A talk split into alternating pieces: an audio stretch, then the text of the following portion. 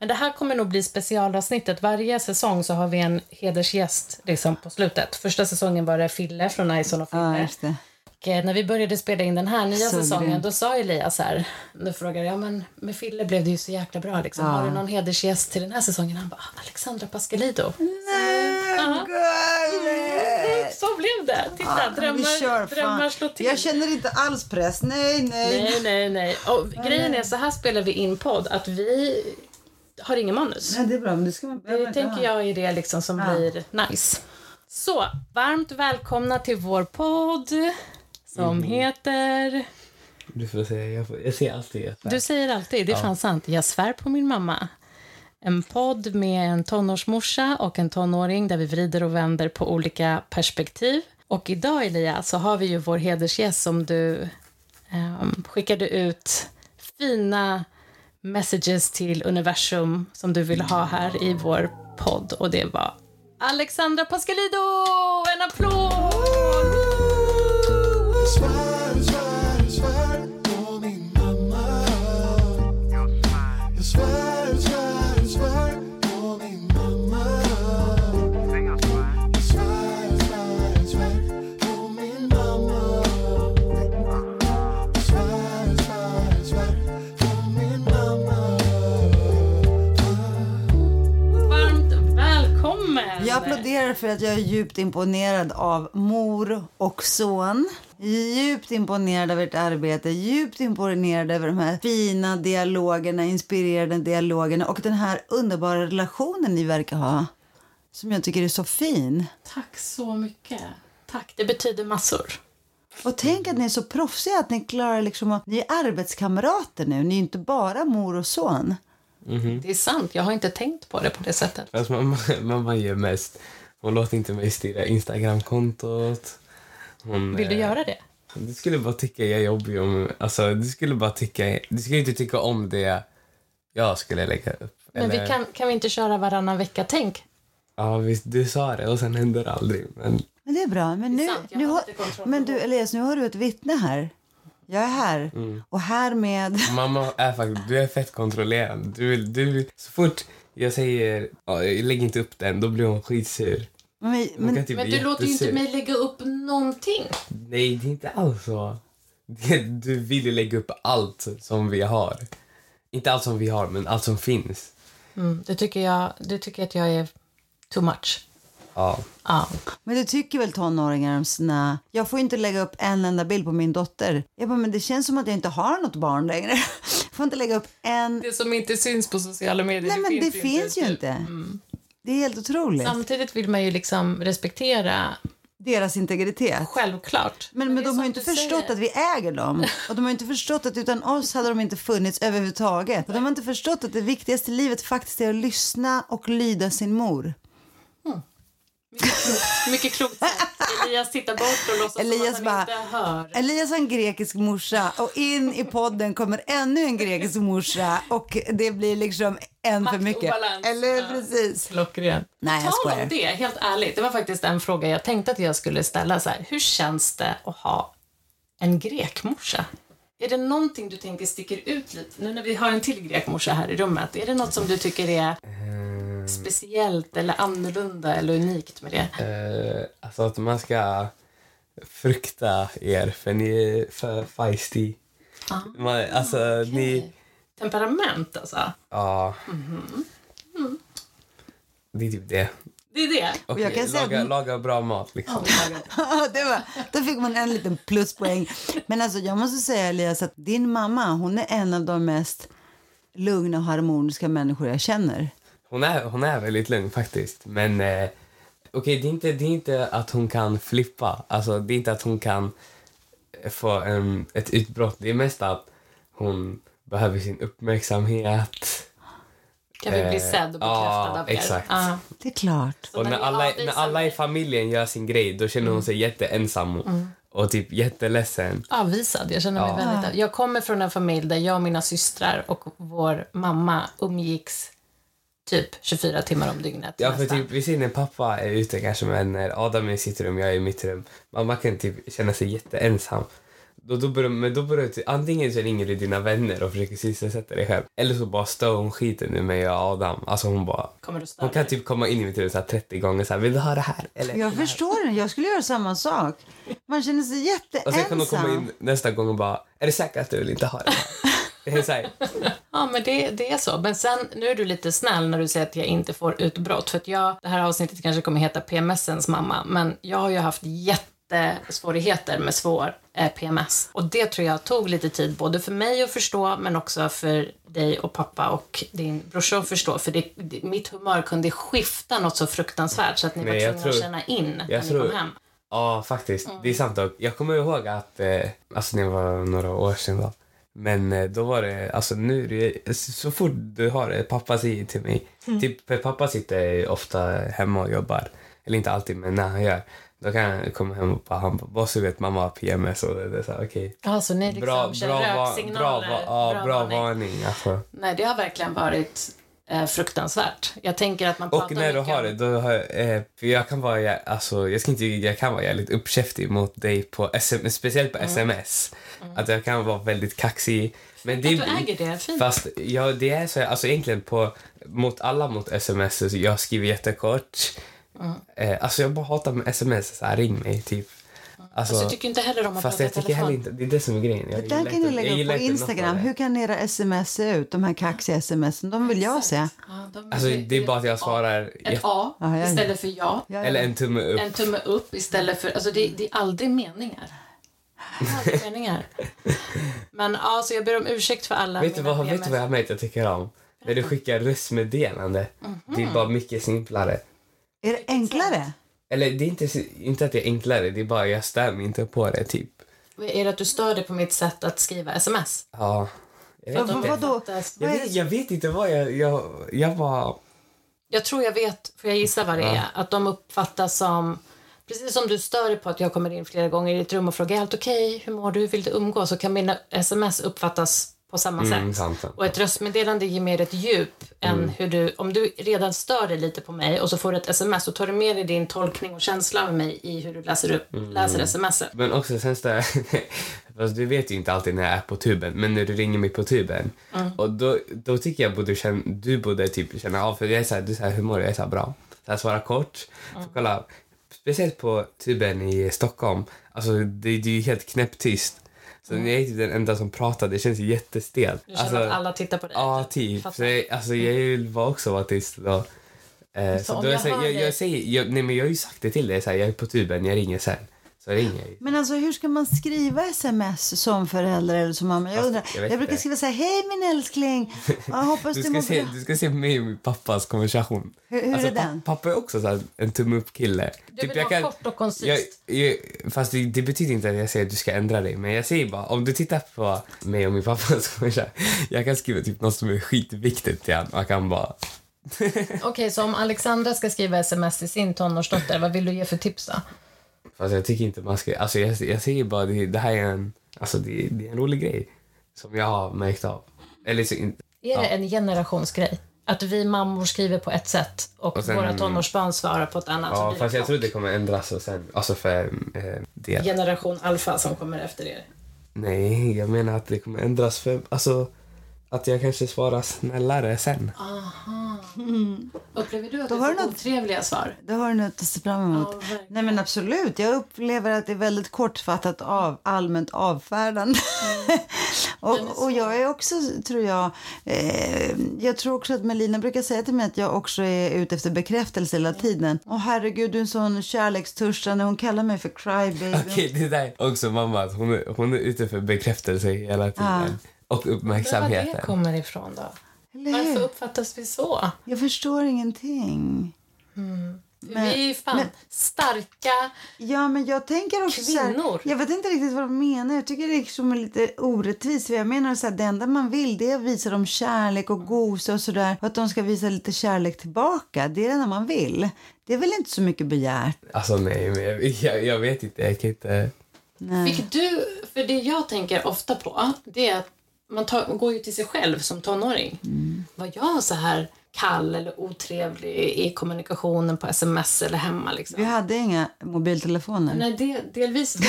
Men hur var din tonårstid? Kan du minnas dig som tonåring? Nej, men jag var nog ganska jobbig, men jag hade absolut inget utrymme att revoltera. Mm. Jag ljög för min mamma. Jag fick inte gå ut. Mm. Så att jag liksom hittade på att jag skulle gå jag läsa läxor med Tatjana eller vad jag nu sa. Och istället så gick jag förbi fritidsgården i Rinkeby där jag inte fick vara. Jag fick generellt inte gå ut. Så att jag, jag ljög för att få en litet uns av frihet. Men, och vi hade ju liksom homeriska bråk. Men jag kan säga att jag skulle aldrig våga vara så där kaxig med min mamma som dagens generationer mot sina mammor faktiskt. Sen är det också så här, det är också helt annorlunda. Alltså min mamma, hon var traumatiserad efter en skilsmässa. Hon eh, jobbade på ett grekiskt dagis hela långa dagarna. Kom hem och sen gick hon till sitt städjobb. Alltså det var ju också så här, man tyckte ju synd om morsan. Mm. Alltså det räckte ju med hur mycket lidande hennes liv innehöll. Skulle jag också komma och göra livet svårt för henne? Det är också lite så här empati på något sätt. Så ja. Det är men, sant, man känner in hur ens föräldrar har det. Ja. Och vilket spelutrymme men, man men jag sa, jag sa till Melina, för jag har förstått, jag liksom har pratat med psykologer alla möjliga. Jag har en väninna som är psykoterapeut i England. Och hon såg min dotter när hon var så här nio tio år. Och vi var ju liksom som ett riktigt dreamteam. Så Melina och jag har ju alltid mm. gått hand i hand. Och då sa den här psykoterapeuten, vi ger henne några år, hon kommer riva ner dig totalt. Aha. För det ingår i tonåren mm. att riva ner framförallt en förälder av samma kön. För att bygga upp sin egen identitet. Mm. Och då sa hon någon liknelse om att ja, det är ungefär som att de blir ockuperade av marsmänniskor, de här barnen, eh, i några år.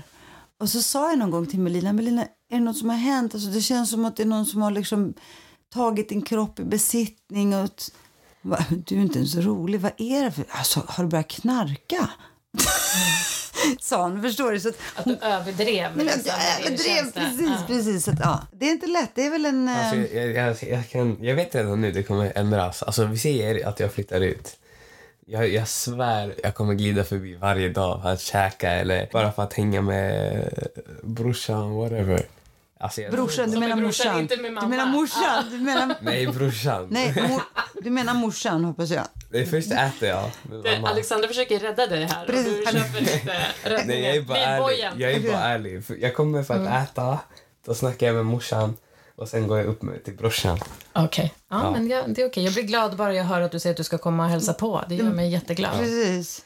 Men jag tänker mycket på det Alexandra säger, att vissa saker kan man relatera till från liksom när man själv var ung, och andra saker är som att det är två helt olika tonårsvärldar vi har vuxit upp i liksom. Ja, nej, jag tror hundra procent jag tror det är så, alltså att eh, mm. men jag tror det är bara alltså, att det har ändrats helt med tiden. Ja, men bara mobil, alltså, sociala medier och mobiltelefon är en jättestor grej. Ja, men också bara typ hur ni hängde och sånt, och hur mm. typ så som alla känner varandra här eller vad som helst mm. nu, att det inte är samma sätt som ni kände varandra då. Vad tänker du var skillnaden? Alltså då det var så här, man verkligen de man kände eller visste, det var liksom de man typ träffar på eller så här vänners vänner och sånt här. Det kan vara vem som helst för sociala medier. Ja, ah, att menar. Världen har blivit större ah, på något sätt. Ah. Mm. Ja, du berättade ju att du har fått en kompis i Malmö. Ja, alltså, shoutout Darilla alltså. Mm, ja, men det hade ju inte gått utan sociala medier. Nej, jag vet. Nej. Det är sjukt. Man skickade ju liksom brev till sina vänner i Grekland som tog en vecka att komma fram, och sen exakt. Så hade du hunnit tända tusen nya grejer, och det var verkligen... Vi hade brevvänner. Mm. Ja, exakt. Hade du papper som luktade gott när du skickade ja, brev? Såklart. Ja, såklart. Det var jätteviktigt. Jätteviktigt. Men tonårstiden är ju ändå en liksom både fantastisk och hemsk period på en och samma gång. Är det någonting som du kan titta tillbaka på, Alexandra, på din tonårstid och önska, som du ett saknar, två önskar var annorlunda? Jag saknar faktiskt absolut ingenting av mina tonår. Jag hade det väldigt, väldigt tufft. Tufft hemma.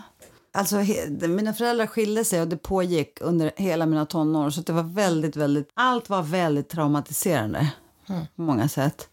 Och sen var jag med om ganska hemska händelser liksom också själv, och jag tyckte att det var Jag var väldigt vilsen, men jag var samtidigt så la jag grunden. Jag var väldigt, väldigt aktiv. Jag var ordförande i elevrådet i Rinkeby skolan. Jag var med i massa olika föreningar i Rinkeby. Jag dansade, jag tränade gymnastik. Alltså jag gjorde ju väldigt mycket redan då. Jag hade, tror jag, två extra jobb redan liksom på högstadiet. Så att på det sättet var det ju. Men jag kan inte säga att jag vill tillbaka dit. Jag skulle vilja viska i tonåringens öra, den här tonåriga Alexandras öra, att herregud, du kan inte ens föreställa dig hur bra allting kommer bli. Du kan inte ens drömma ihop det här. Så håll ut, håll ut. Mm. Ja, det skulle jag vilja göra. Mm.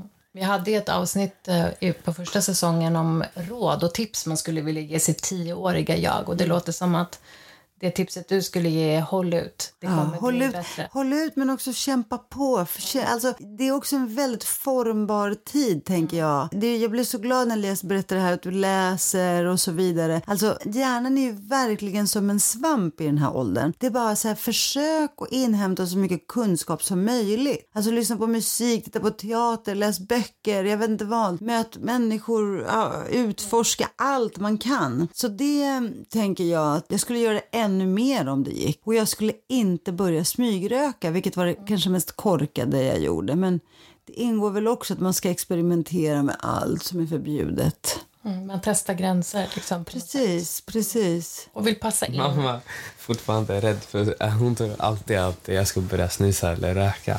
Mm. Berätta vad det är jag gör när du kommer hem. Alltid. Hon luktar alltid på mig. Vad bra. Men du gör inte det, eller? Nej, aldrig. Nej, vad bra. Du vågar inte för att du vet att jag kommer sniffa när du kommer hem. Upp, upplever du okay, det som väldigt konstigt? Jag, jag ser inte att jag snusar, men hur skulle du då märka att jag snusar? Men det beror på vad det är för snus. Men jag kan ju tycka att snus luktar. Det kanske skulle märkas. Jag vet eller? inte. Jag vet inte. Ja, jag snus jag bara är mycket svårare att upptäcka. Det, det, det är inga många i min ålder som röker. Nej, snus, snus har tagit över. Det är bara snus. Ja, jag vet. Mm. Okay. Så är det. Alexandra, vi har pratat också mycket i avsnitten tidigare om att växa upp i ett område som beskrivs som ett utsatt eller eftersatt område, beroende på hur man, hur man, vilket ord man vill använda. Och det har ju du också verkligen, det är ju hela din uppväxt att, att växa upp i, i Rinkeby. Vad kan du ändå titta tillbaka på nu och se att det har gett dig och stärkt dig? Vad har det, hur har det varit på något sätt en gåva? Vi förstår svårigheterna som kan komma med det. Men vad har det gett dig?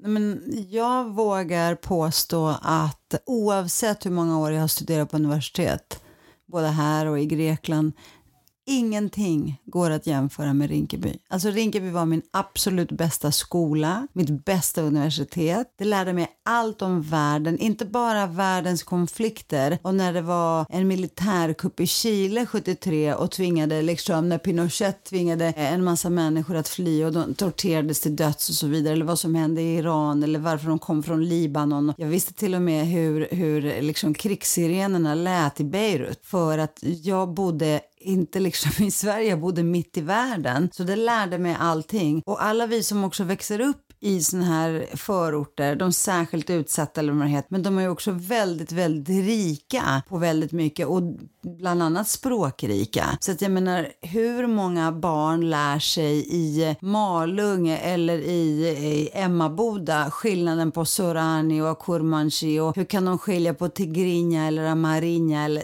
och så vidare. Det där var ju liksom en del av vår vardag. Att svära på tjugo olika språk och att säga kärleksord på, på en massa. Så att jag tycker att det är en enorm tillgång faktiskt. Plus det här som väldigt många måste studera till, nämligen kulturkompetens. Nej, men alltså att vara kulturkompatibel, mm. att veta hur mm. man ska agera i olika sammanhang. Jag vet att U D hade sådana specifika kurser för sina anställda, hur man beter sig när man träffar muslimer, hur man beter sig när man träffar, jag vet inte vad. Alltså det där, det ingick. Det vet alla som bor som ni här i orten, eller liksom var, vilken ort man nu än är. Man, man lär sig så fruktansvärt mycket om också människans eh, villkor. Det, liksom det, allt det existentiella. Man lär sig allt om det politiska, en utrikespolitisk situation. Men man lär sig också väldigt mycket om kampen och flykten och exilen. Och, eh, alltså tillståndet i världen, men också det, liksom det mänskliga sinnet på något sätt. Mm. Ja, det är ju verkligen en, en livets skola. Eller hur? Nu lät det jättereligiöst kanske när jag sa så. Men nej, alltså, jag håller inte med det du säger, att saker som inte alltid går att lära sig i skolan, det, det får vi genom att bo där vi bor. Ja. Men också en ödmjukhet. En, en ödmjukhet inför, inför livet och mm. vad livet ställer till. Men det är väldigt många människor som är liksom såriga, trasiga av allting som händer. Som är resultat där de har hamnat i kläm på olika sätt. Och utsatts för en massa olika, allt ifrån liksom övergrepp och så vidare. Och, och det där är att vara en del av det där och att ha det i sin vardag. Plus att vi var fattiga. Och det gör en väldigt, väldigt ödmjuk, men det gör en också väldigt, väldigt stark. Att vara fattig, att du blir väldigt kreativ. Alltså jag är extremt kreativ och är en riktig överlevare. Precis vad jag ska göra när liksom pengarna sinar. Och, och det som var skönt med att bo i en sån här förort där människor kom från hela världen var ju precis som du vet, Manta, också att vi var ju alla lika också. Mm. Jag tänkte så här, undrar hur det hade varit om man var så här en liten black, blatt flicka som växte upp i nej men, någon liten skånsk by. Och var den enda, det kan inte ha varit lätt. Vi var ju alla, vi hade ju alla mer eller mindre samma ekonomiska situation. Mm. Och vi var också alla mer eller mindre nya. Och vi hade alla också föräldrar som knappt kunde hjälpa oss med skolläxen. Eller förstod ens vad som stod i våra grammatikböcker. Och det var ju så för alla. Jag tror att det gör jätteskillnad att, eller så här, det är klart att pengar spelar roll. Jag vet när pandemin kom och sköljde över oss allihopa, så um, gick jag en distansutbildning på Yale som hette The Science of Wellbeing, för att jag kände att jag behöver hitta någonting som håller mitt huvud över vattenytan, för att jag wow. tyckte det var så obehagligt och läskigt med pandemin, och jag behövde lära mig vad säger forskning och studier på riktigt. Så vad är det som hjälper oss må bra? Och då pratade man om ekonomi, såklart. Alltså vad får oss människor att må bra? Jo, men det är att vi ska veta att vi har tak över huvudet, mat på bordet. Vi behöver ha en grund, en ekonomisk grund att stå på. Så det här som människor säger, att så här, vi blir inte lyckligare av, av pengar. Bullshit. Det är både en sanning och en lögn. Ja. För att Att säga att pengar inte spelar någon roll, så vilka... ingen fattig någonsin. Nej, precis. Alltså, det är, bara, det är precis... bara de rika som säger det. Exakt. Och jag tänker att det var så viktigt att få med sig från utbildningen. För då hade man räknat det, om man räknade det i svenska kronor idag, så betyder det att vi, man kan mäta att man blir betydligt lyckligare om man tjänar upp till femtio tusen kronor i månaden per person. Mm. Det är inte många nej, bland gud, våra vänner nej. och bekanta, gud, nära och kära, som tjänar femtio tusen nej. kronor per person. Av de kostnaderna, priserna och allt vi ser idag, så behöver vi tjäna så mycket för att känna att vi faktiskt kan känna en trygghet. Om något händer oss så vet vi att vi klarar oss. Och i utsatta eller eftersatta områden så är vi inte många som tjänar dem. Pengarna. Precis. Så att, att säga helt plötsligt, ja, det, det gör skillnad om alla har det lika tufft, då har man i alla fall en plott, plattform och en trygghet. Vi känner vi, åtminstone så hamnar man inte utanför mm. det. Precis. Men vi kan alla fortfarande känna en stress och press för att vi inte klarar precis. Oss ekonomiskt. Nej, men, och, och stressen tror jag i princip alla kände. Men, men det är också så här, då slapp du skammen och stigmat gentemot dina klasskamrater. Ja. Vi var ju skammen, den svenska skamfläcken på något sätt, och vi var stigmatiserade för att vi bodde i Rinkeby, och alla typer media och hela Sverige hatade Rinkeby, verkar det som. Alltså vi blev på något sätt så här symbolen för alla misslyckanden eller så. Men inför varandra så slapp vi skämmas för att vi gick i obs jeans, eller det så här jeans från stormarknaden. Jag vet inte, som du vet Elias vad obs var, men ja. Ah. Jag brukade handla mina kläder där ibland i alla fall. Vad är det? Det finns inte längre. Men vad var det som? Nej, men det var som en stor marknad där man säljer typ ÖB liksom, ja, överskottsbolaget. Från kött till ah. mandariner till byxor. Ja. Mm. Men när du gått i skolan då och ser att folk har på sig sjutusen kronors dojor liksom, vad gör det med dig? Shit, jag ser alltid de där pengarna. Så mycket mat jag kunde köpa med dem. Ah, mat, du, mat är fan min du, favoritpeng. Alltså, vad gulligt, jag dör. Du tänker i mat? Ja, alltså, alltså, alltså pengar på mat är det bästa som finns.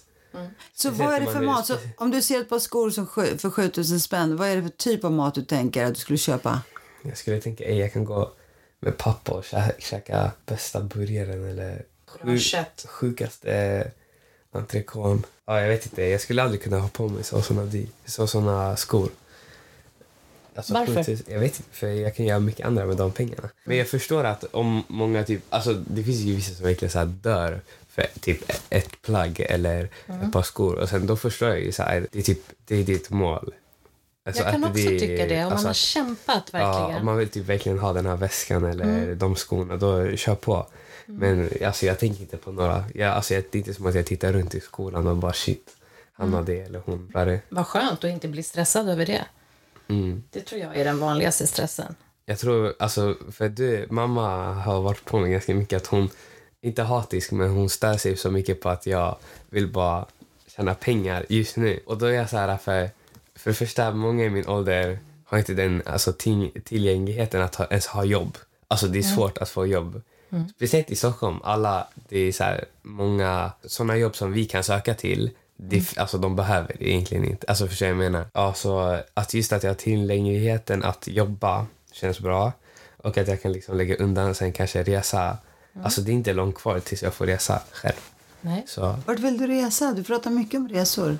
Men jag tror att, som pappa, jag snackade med pappa om det också, att, mm. alltså, att spara pengar var det mest värt att spräcka de pengarna på. Det är resa. På vilket sätt? Jag vill resa till Kanada. Jag vill till Tokyo har du pratat om jag mycket. Pappa, jag och pappa vill till Japan. Får jag följa med? Ja, men det är jag han som är mest på det. Okej. Okay. Ja.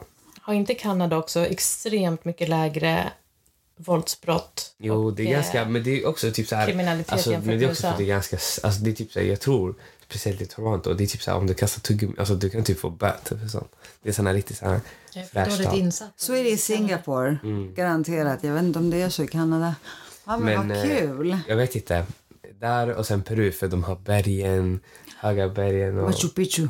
Och sen den här bergskedjan som har olika färger. Nej men bara sådana grejer. Alltså. För det pratade jag och Alexandra om innan du kom hem idag. Att det kanske är en fördel och en nackdel med en grekmorsa.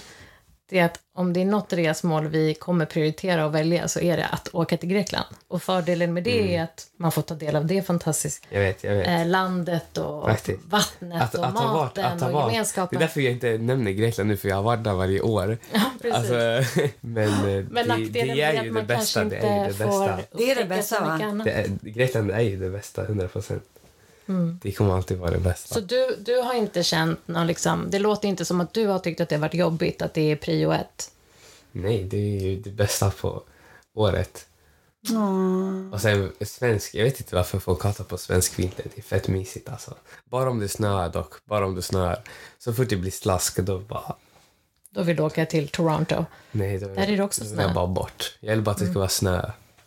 Snö, komma hem, frisa skitmycket och sen bara ta en varm dusch.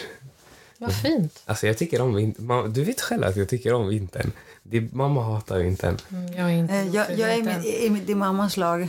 Adam, Adam gillar också vintern. Han älskar. Jag, jag... Han brukar typ gå ut utan jacka och sånt när det är vinter. Det ni gillar liksom känslan alltså, av att nästan att det ska vara lite plågsamt. Alltså, ja. För att uppskatta det ni har ännu mer. Det är lite saddo liksom. Men, men jag tänkte på en sak, Alexandra. Det är det här med, pratade om det i ett avsnitt. Vänta, det, just det, just det. Ah, bara snabbt. Ja, ja. Och just det på vintern, det jag tycker om, det är att när man umgås med vänner, då är man alltid typ inomhus och bara tuggar. Eller typ vart någonstans och bara tuggar. Och man kan typ bara sitta någonstans och snacka flera timmar. På sommaren, då typ går du runt. Du har utflykt någonstans. Eh, det det så här, många går inte, exakt, många mm. går inte ut. Om man går ut på vintern, då är det oftast typ hem till någon. Eller... Mm, du tycker det är mysigare? Jag tycker det är fett mysigt. Fattar. Ja, i alla fall. Fattar. Nej, men det är bra. Jag, jag gillar att du säljer in vintern. Det känns... Mm-hmm. bättre och veta yes. att du njuter av den. Du ser det med tanke på att den är på väg. Exakt, den är på väg. Mm. Och ja, den tanken jag hade, Alexandra, nu måste jag hitta min tanke i huvudet som jag... Jo, vi pratade för några avsnitt sedan om motståndskraft, alltså resilience som vi människor har. Temat handlade om psykisk ohälsa, ja men hur tufft det har varit i tidigare generationer och inte minst nu för våra barn och unga som oh, behöver deala med väldigt mycket ohälsa på olika sätt. Och då pratade vi om det här begreppet motståndskraft. Alltså vad är det som gör att vissa människor klarar betydligt fler utmaningar i livet än andra? Och hur kan man bygga motstå- motståndskraft i sig själv? Och då när jag visste att du skulle komma till oss så tänkte jag mycket på om det är någon som är definitionen av motståndskraft och resilience så är det ju du. Jag tänker på ja, men delar av din uppväxt och bakgrund som du har skrivit om i dina böcker, det är en del. Att växa upp i ett eftersatt område är en annan. Men också den utsattheten när du blev en public figure. Liksom, mm. Och den utsattheten och rasismen som du då och fortfarande får utstå. Hur byggde du din motståndskraft? Och hur orkar du fortfarande? Alltså jag orkar ju egentligen inte. Och jag är väldigt, väldigt både trött och urless på att det ska vara som konstant motstånd. Alltså ibland har jag så här, i ren desperation vänt mig mot, mot himlen och undrat varför Gud, varför varför kan det inte bara ta slut att jag kan få liksom glida med ett tag. Men jag tror så här att jag drivs av vreden och ilskan och frustrationen över alla de här orättvisorna. Och ju bättre jag har fått det, för jag har också fått det väldigt, väldigt bra. Jag har gjort en klassresa. Jag har fått liksom ett liv som jag inte ens kunde drömma om. Jag har fått göra det Elias drömmer om. Jag har fått resa. Det var min största dröm också. Men ju mer jag ser hur gott vissa har det, och de är allt för få, desto mer, mer motiverad blir jag att fortsätta och att släppa fram andra berättelser. Och att försöka förändra, fånga och förmedla de här historierna för att försöka förändra den här världen.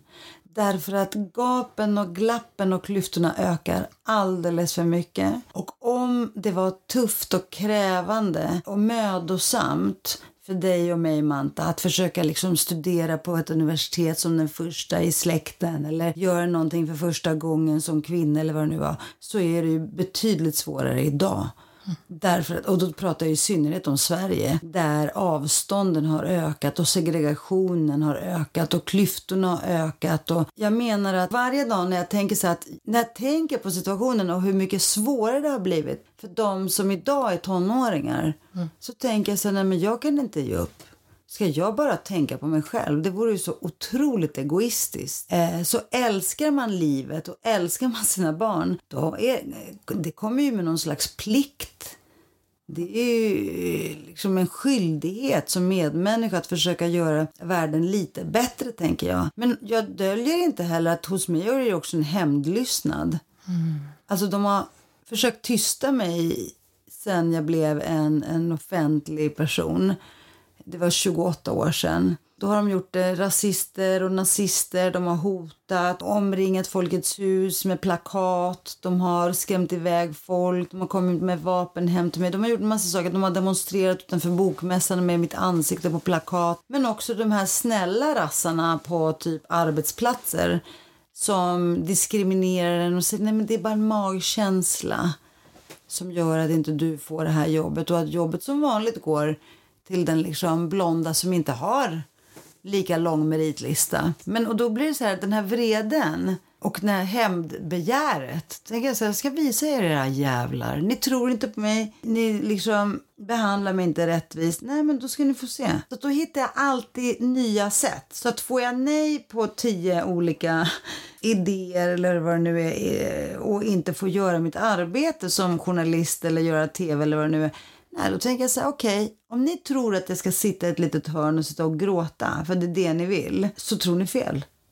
Så det var så jag blev författare, det var så jag blev dramatiker. Det var ju så jag började göra en massa andra saker. Mm. Eftersom de stängde alla dörrar.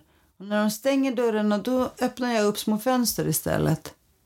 Och till det, hur lärde du dig göra det? Nej, men jag har inte lärt mig, jag tror att det är överlevnadsdrift. Och det, den överlevnadsdriften...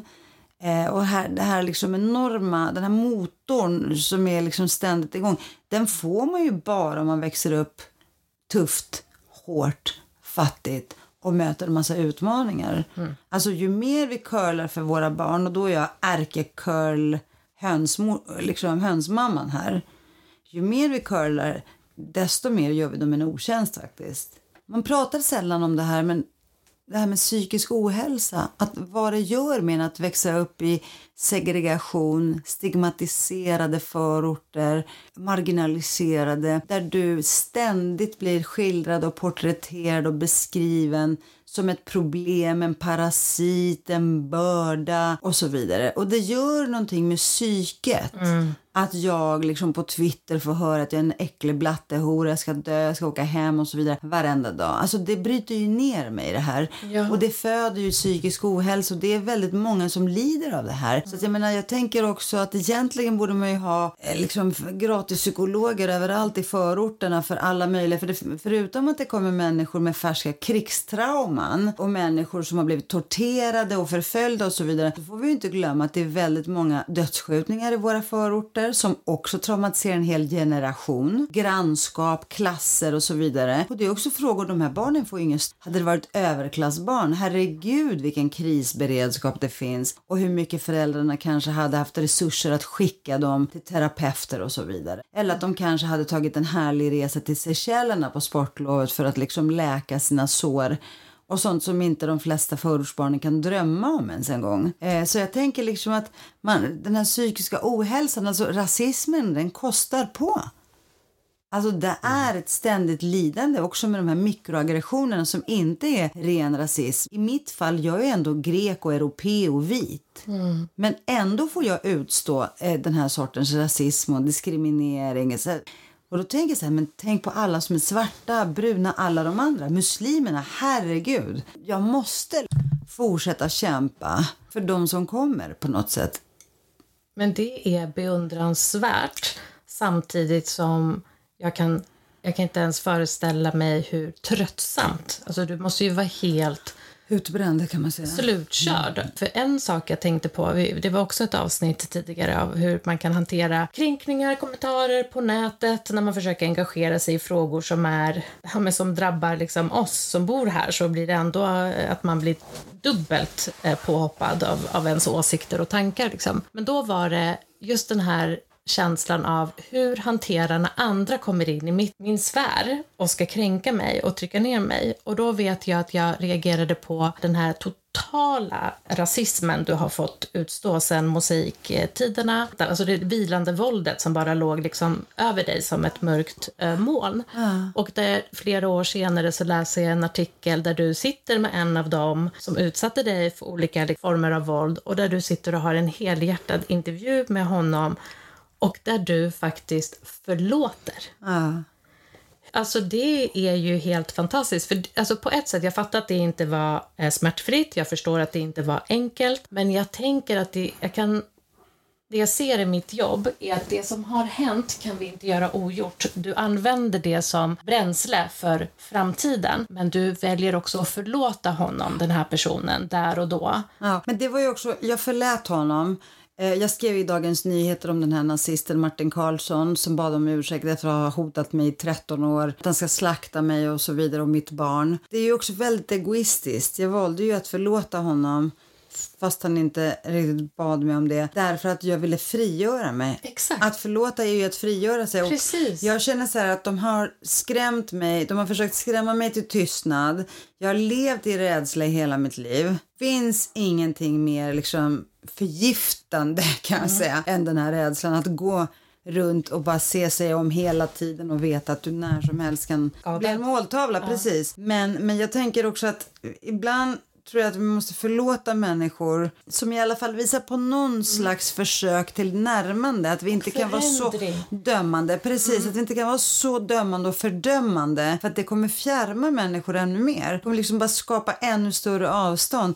Så att jag känner att eh, jag är ingen gud som kan döma. Det enda jag kan göra det är liksom försöka förlåta för att frigöra mig. Att få släppa det här, okej? Okay? Än mindre på något sätt. Och nu, jag trodde ju inte heller att det här skulle hålla i sig. För det är svårt om du har varit nazist och hatat alla större delen av ditt liv. Att sen plötsligt bli en humanist och kämpa för mångfald och demokrati. Men det håller i sig. Han är liksom, he's a good guy. Och det är fantastiskt. fantastiskt. Och det betyder också att vi måste ha en beredskap för att omfamna de som mm. kommer, vill komma tillbaka eller liksom så. Ja, jag, jag tror jag kanske sa det tidigare i, någon, i något avsnitt. Att det var en morsa, hennes son blev skjuten då och dog. Och sen på begravningen så dök... Eh, killen, alltså han blev, killen som sköt hennes son blev tagen då. Men eh, han kom på begravningen och eh, ville be om ursäkt till morsan. Och hon för, förlät han. Och det slutade med att hon hängde upp en bild på både sonen som har dött och alltså killen som sköt. sonen. Oj. Uppe på, i sitt, i sitt vardagsrum. Mm. Eh, och hon sa, för alltså, det är inte bara att det är en koppling till varandra, men utan att alltså, det är någon som är last, kopplar du? Och att hon menar att hennes hon son behöver... var förlorad, men han som sköt är också förlorad. Ja, exakt. Mm. Och att eh, hon, alltså att det är också a way till, alltså visa, alltså att hon förlåter och eh, visar mm. att... Eh, det är stort. Ja. Herregud. Det är väldigt, det ah. måste vara omöjligt. Ja, det hade inte jag kunnat. Jag hade, jag hade nog inte kunnat förlåta. Mm. Men får jag fråga, har det här hänt på riktigt? Ja, jag, jag, fan, jag läste om det någonstans. I Sverige? Eller det var, det var, jag tror jag hörde det från en annan podcast. Mm. Jag såg det någonstans. I Sverige eller? Ja, sven, en svensk podcast. Mm. Den mamman hade man ju velat äh, träffa. Mm. På tal om att hantera svåra saker i livet. Men det är ju du väl bekant med, eh, Alexandra. För jag tänker att det var också så jag och du kom ännu närmare varandra. Nämligen via boken Mammorna. Du har skrivit många fantastiska böcker. Men det var i den resan som jag och du, våra vägar. Liksom, jag fick äran att eh, bli inbjuden på din stig. Mm. Jag fick äran att ta med dig. Du sa så fantastiskt kloka saker. Tack. Så mycket visdom och så mycket erfarenhet kring liksom, arbetet kring våld och stereotyper och könsroller. Alltså du, du sa så mycket viktigt i den boken. Tack. Tack. Det var som att du liksom på något sätt också, som att du var ett komplement för alla historier. Att du nästan sammanfattade alla dessa gripande kvinnoöden genom din berättelse och... Tack. Alltså. För boken är ju verkligen en, en plattform för... mammors röster. Vad var det som gjorde att du ville skriva just den boken, Mammorna? Nej, men jag häpnade och förundrades över hur man kan leva i ett av världens mest jämställda feministiska länder där kvinnan ska ha en så stark position, men att ingen någonsin brydde sig om förortsmorsorna. Att ingen någonsin liksom intervjuade de här mammorna i förorterna, och i synnerhet när det handlade om det eskalerande gatuvåldet och att unga människor och barn mördades, så var det ingen jävel som kom på idén att vänta lite nu. De här pojkarna, de har ju mammor. Är det någon som kan göra människan till människa så är mamman. Och det är liksom alla religioner har vi ju sett att profeterna eller Jesus och alla de här har ju liksom är födda av mänskliga mammor. Mödrar, medan deras pappor har varit gudar. Ah, ja, långa växlar. Men, men det jag menar är att jag undrade mm. hur det kom sig att ingen intervjuade de här kvinnorna. Och ingen försökte ta reda på, vem var Robin? Vem var Marley? Vem var Jonathan? Vilka var de här Ali, Hassanhus, allt vad de här barnen heter? Vilka var de i livet? Och sen så samtidigt så såg jag Engla mördades av en pedofil. Han våldtog henne och mördade henne när hon var ute och cyklade i skogen. Och då kunde man få läsa om vilken sorts flicka hon var, vad hon hade för intressen, hobbys och, och så vidare. Och, och, men det var aldrig någon som sa, men vad gjorde föräldrarna? Hade de verkligen koll på sin unge? Så, mm. så säger man så fort det är liksom någon unge i förorterna som mördas. Att vad gör föräldrarna? Vad, uh, har de koll på sina barn? Hur kunde de låta Adriana vara ute vid den här tiden? Mm. Det, skulle någon någonsin komma på idén att misstänkliggöra och skuldbelägga? Alltså, säga så här, hur mm. kan man låta sin unge cykla i skogen? Mm. Va? Och, och samtidigt så var det så här att så ett, väldigt mycket anklagelser föll på morsorna. Ingen tog reda på om Robin var bra på boxning och varför han inte fick gå kvar för att han vägrade slå de andra ungarna, skulle ni veta. Men, så det var liksom inte... Men alltså, när andra blev mördade, det var så här, här... Här publiceras Linneas sista uppsats. Hon drömmer om att bli, vad vet jag, astronaut. Mm. Och här var det liksom som att de här barnen var typ födda gängkriminella eller någonting. Och de kanske inte ens var dömda eller aldrig ens hade begått brott. Men de blev liksom per automatik framställda. Misstänkliggjorda. Ja, men exakt, som att de var gangstrar. Så allt det här kände jag så här, vem kan ge oss mm. bakgrunden och en djup förståelse i hur vissa kan bli så här grovt kriminella. Så här liksom apatiska som de kan... bara knäppa en broder. Vem kan ge oss en förståelse till hur det här våldet ser ut? Men mm. våldet också som börjar i hemmet. Mm. Och till det symboliska och strukturella våldet. Den mm. enda som vet allt om våldet är ju mammorna, kvinnorna. Mm. De vet ju allt. om diskrimineringen, om segregationen, om svårigheten i att, att få, liksom, gå, få utredningar till ungen, om svårigheten att få hjälp med skolan, om äh, socialtjänsten, polisen. Alltså, vi har ju till och med mammor som polisanmält sina egna barn och ingenting händer. Kunde du se några gemensamma faktorer då, som under tiden du skrev den boken till varför våldet har eskalerat? Ja, det och finns... förstört så många av oss. Jag tänker att hade de här mammorna, hade ni som är med i den här mm. boken, mammorna, hade ni fått styra Sverige så hade vi fått stopp på det här på våldet. Mm. Och jag är helt säker på att ni inte hade börjat med vad man gör när skotten har avlossats. Alltså hårdare straff, längre straff, släng nyckeln. Mm. Utan att ni alla, precis som ni säger i den här boken, också hade fokuserat på åren innan, det förebyggande arbetet. Hur, hur ser samhället ut? Hur, hur kommer det sig att människor har liksom blivit så hårda? Vad är det för villkor som gäller för de här yeah. barnen? Vad har de här pojkarna då framförallt för framtidsutsikter, för möjligheter, för potentiella alternativa vägar att gå? Mm. Vad finns det för dem? Det finns fan ingenting, och ursäkta att jag svär. Och, och, och nu ser man liksom att förorten drunknar i sorger. Alltså någon måste ta tag i det här. Det är inte normalt. Vi lever inte i, i ett krigsdrabbat land. Det är inte normalt att barn i liksom Elias ålder känner flera stycken som blev mördade. Alltså om man tittar på så här, vad forskning säger förebygger våld. För det är en sak vad vi kan tro och känna, men sen så har man börjat mäta och titta på vad som faktiskt förebygger. Det är så här, ja, vapen, alltså vi behöver se till att det inte finns vapen som cirkulerar. Det är det, är det faktiska. Mm. Det går inte att mörda och döda om vi inte har ett vapen som kan mörda. Mm. Men sen är det att investera i alltså föräldrastödet. I så tidiga år som möjligt stärka relationen mellan förälder och barn.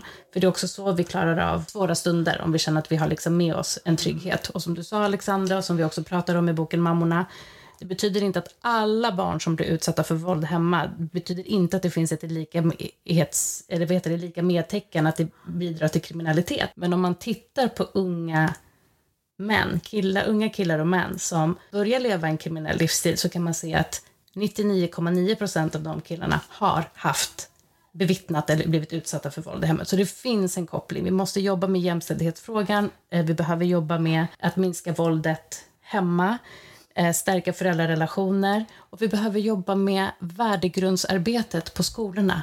Nöta, nöta, nöta. Livskompasser behöver vi liksom sätta in i våra barns hjärtan och framtidshopp. Och det är där det förebyggande arbetet kommer in. Mm.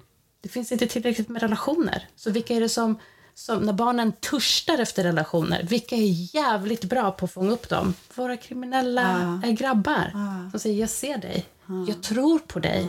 Jag kommer kunna hjälpa dig. Mm. Det är ju egentligen genialiskt. Ja. Men det förstör eh, liv. Vi behöver ha andra som mm. fångar upp. Mm. Och som ger det där framtidshoppet. Så det är fler delar i det där. Men jag tänker att det måste ha varit en väldigt eh, svår och viktig resa för dig i skrivandet. Fruktansvärt svår och viktig resa. Men jag tänker också att det du säger, de här killarna, att de här gängen ser och ger mm. den bekräftelsen och ett mm. framtidshopp. Samhörighet. Ja, precis, samhörighet. Och det var, det var exakt det jag tänkte. Och det är därför jag också har skrivit uppföljare nu. Var är ja. papporna, om de frånvarande fäderna? För vi ser att papporna väldigt ofta är borta. Och de har en rad olika skäl till att de har försvunnit, gått upp i rök och så vidare. Men där ser vi också att gänget fyller en funktion. Där blir gänget den här fadersfiguren. Mm. Där blir gänget liksom den här macho-testosteron-boosten eh, som väldigt många pojkar behöver och kanske liksom har saknat. Och så får de den här familjen på gatan istället. Eh, och någon som de tror kan beskydda dem ifall att, och försvara dem och, och så vidare. Så det är liksom, jag, jag tror att det är olika problematik. Och det var väldigt intressant att se hur olika också pappor... Alltså om mammorna, jag, jag, jag, jag slutar aldrig förvånas och fascineras över hur dedikerade mammorna är. Alltså de gör allt för sina barn. Även liksom de som har förlorat barn, som är, åker in och ut i fängelse, som säljer knark och så vidare. Tänk så här, att, hur de orkar. Mm. Medan papporna, alltså de bara försvinner. Mm. Mm. Väldigt många pappor, inte alla. Nej. Det finns extremt många exemplariska pappor, bland annat din man här, mm. din pappa. Mm. Eh, men, men, och, och, och det är tur det. Men, men Väldigt många, och jag tror att det blir svårare eh, och, och det är betydligt tuffare i just när man lever i marginaliserade områden mm. där farorna och riskerna är större och närmare. Ja. Men det tyckte jag var så fint i boken, att de olika papporna som får utrymme att berätta om sina liv, att de hade ändå liksom det gemensamt att de ville vara mer närvarande. Sen att kanske de inte alltid förmådde eller kunde eller mäktade med det av olika skäl. Eh, men viljan fanns. Viljan. Och det väckte någonting hos mig. För jag tror att frånvaro kan så lätt tolkas till ointresse eller apati. Eller, men men ja, och... viljan, den fick du verkligen, den förmedlades. Precis, och jag tänker också så här, och det vet ni båda två här, att det handlar ju inte om att män föds utan känslor mm. eller kärlek till sin avkomma.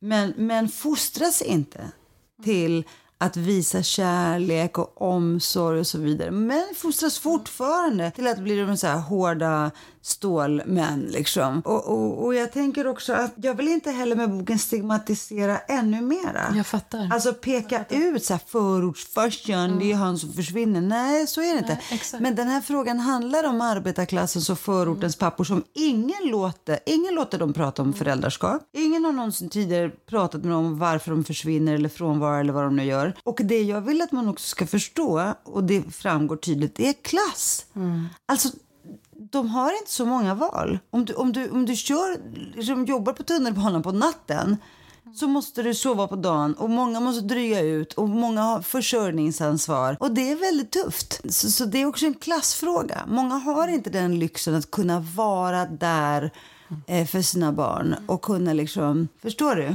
Minns du i kapitlet där du intervjuade mig där jag säger att jag alltid känner mig så delad. Precis som du säger nu. Att man vill inte reproducera...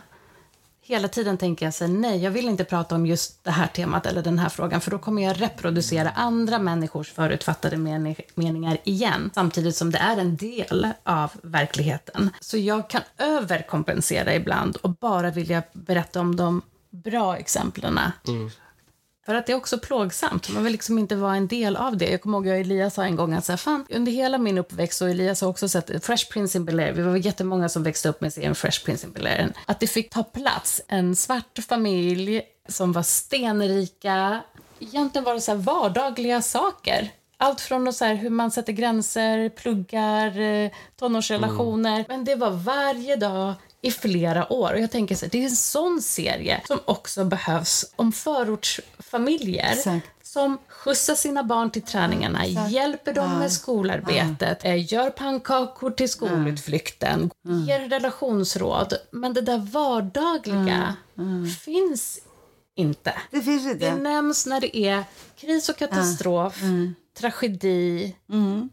and that's about men, it. Att vi, och, och det var det jag sa, kommer jag ihåg, när de frågade mig när jag var yngre vad jag ville. Jag sa att jag ville också betraktas och beskrivas som vanlig mm. eller normal. Mm. Och observera, alltså inte extraordinär på mm. något sätt. Men normal. Utan vi vill också vara vanliga. Och det tänker jag också, det är en jätte, det är ett jättesvårt dilemma här som du säger. Att å ena sidan prata om problemet och å andra sidan att prata om problemet är det att på något sätt också peka ut. Mm. Att det, ja, det här blir kanske lite avancerat, men ja, mm, det är fattar. jättesvårt. Vad tänker du, Elias, om vad, vilka stories bör och ska få ta plats om orten? Mm, som du sa, den här just med Fresh Prince of Bel-Air, mm. alltså de visar, de visar mest en fel, alltså de visar inte hur det är när alla tuggar på, alltså på ett bra sätt, bara sitter och snackar deep, fredagsmyset samtal, liksom. Uh. Alltså att så fort de ser ett gäng grabbar sitta bara vid bänken och snackar, att de ser det som en som fara. Mm. De kanske sitter och snackar om deras problem eller mm. de, de visar inte när flera unga barn spelar fotboll tillsammans med lite kanske äldre killar. Mm. De visar inte liksom när alla barnen badar eller upptäcker liksom.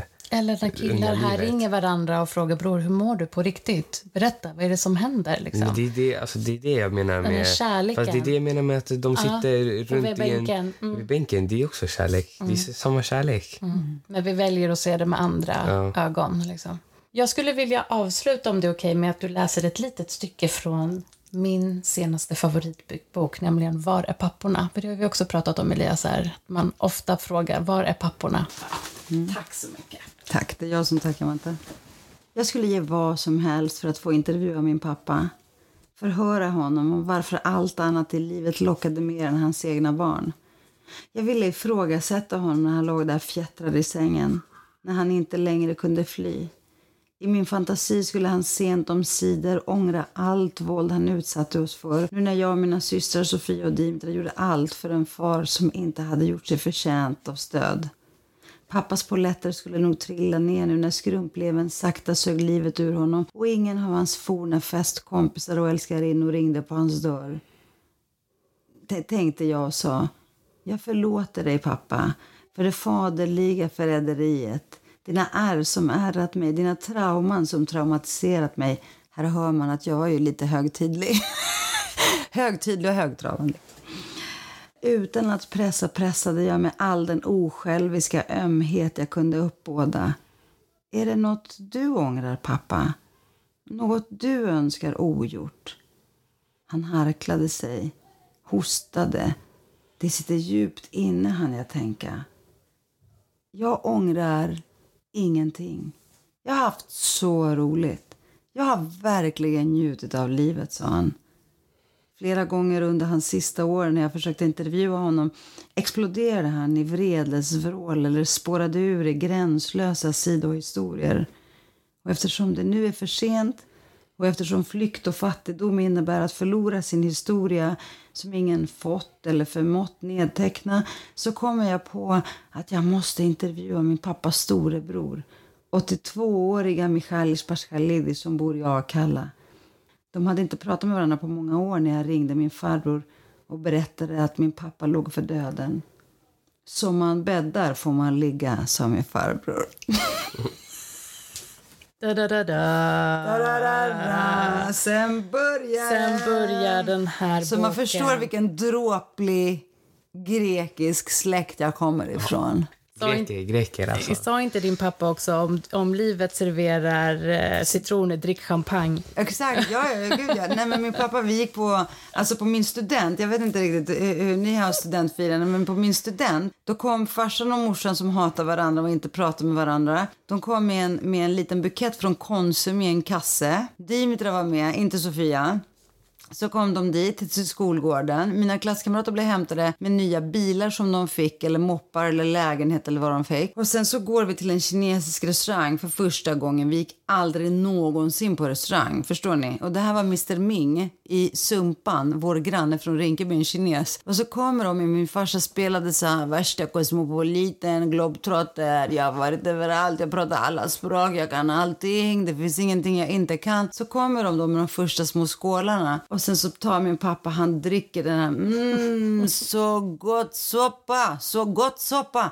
Då säger den här Mr Ming, det där är ingen soppa. Det där är ju för att du ska tvätta händerna.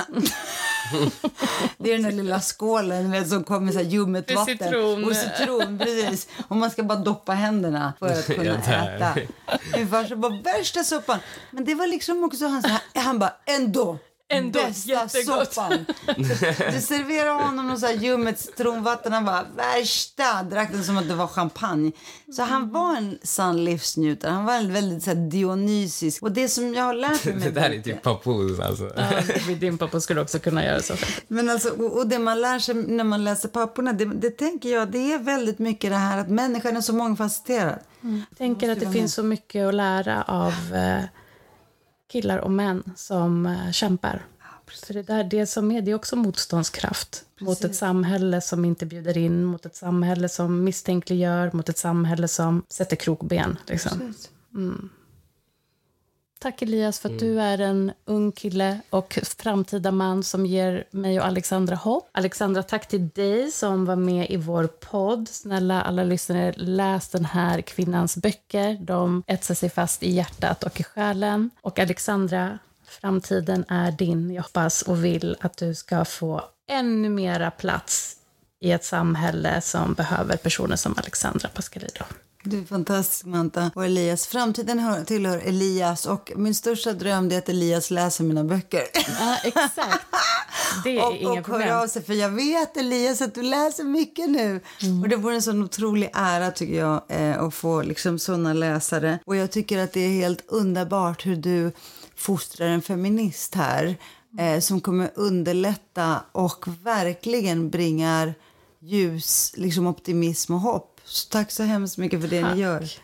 Alla Elias och Elias vänner ska se till att det blir en trygg plats för din dotter och hennes mm. vänner. Att vi kan skapa ett samhälle som ingen behöver vara rädd mm. för. Sen tycker jag ju, Elias, att du måste se till att liksom se till att din morsa blir statsminister eller något. Va? Right. Skulle du, skulle inte hon passa? Jag vet inte alltså. Jag vet inte om hon skulle kunna hantera pressen. Exakt. Va? Ja. Vad snackar du om? Jag vet inte, jag är bara ärlig. Vadå? Du menar att nej, men hon, skulle ha, hon skulle delegera lite? Hon kan vara så här, inte statsminister, hon kan vara typ, jag vet inte, något under. Ja, eller hur? Någon något under. under. Nej, men verkligen. Med lite mindre press. Ja. Snälla, hälsa din tonårsdotter så mycket från oss. Ja, oh, Melina, hon lyssnar Lina, på er. Och f- tack, tack snälla. Så mm. En gruppbild på er två och sen ska jag... Hej då! Hej då!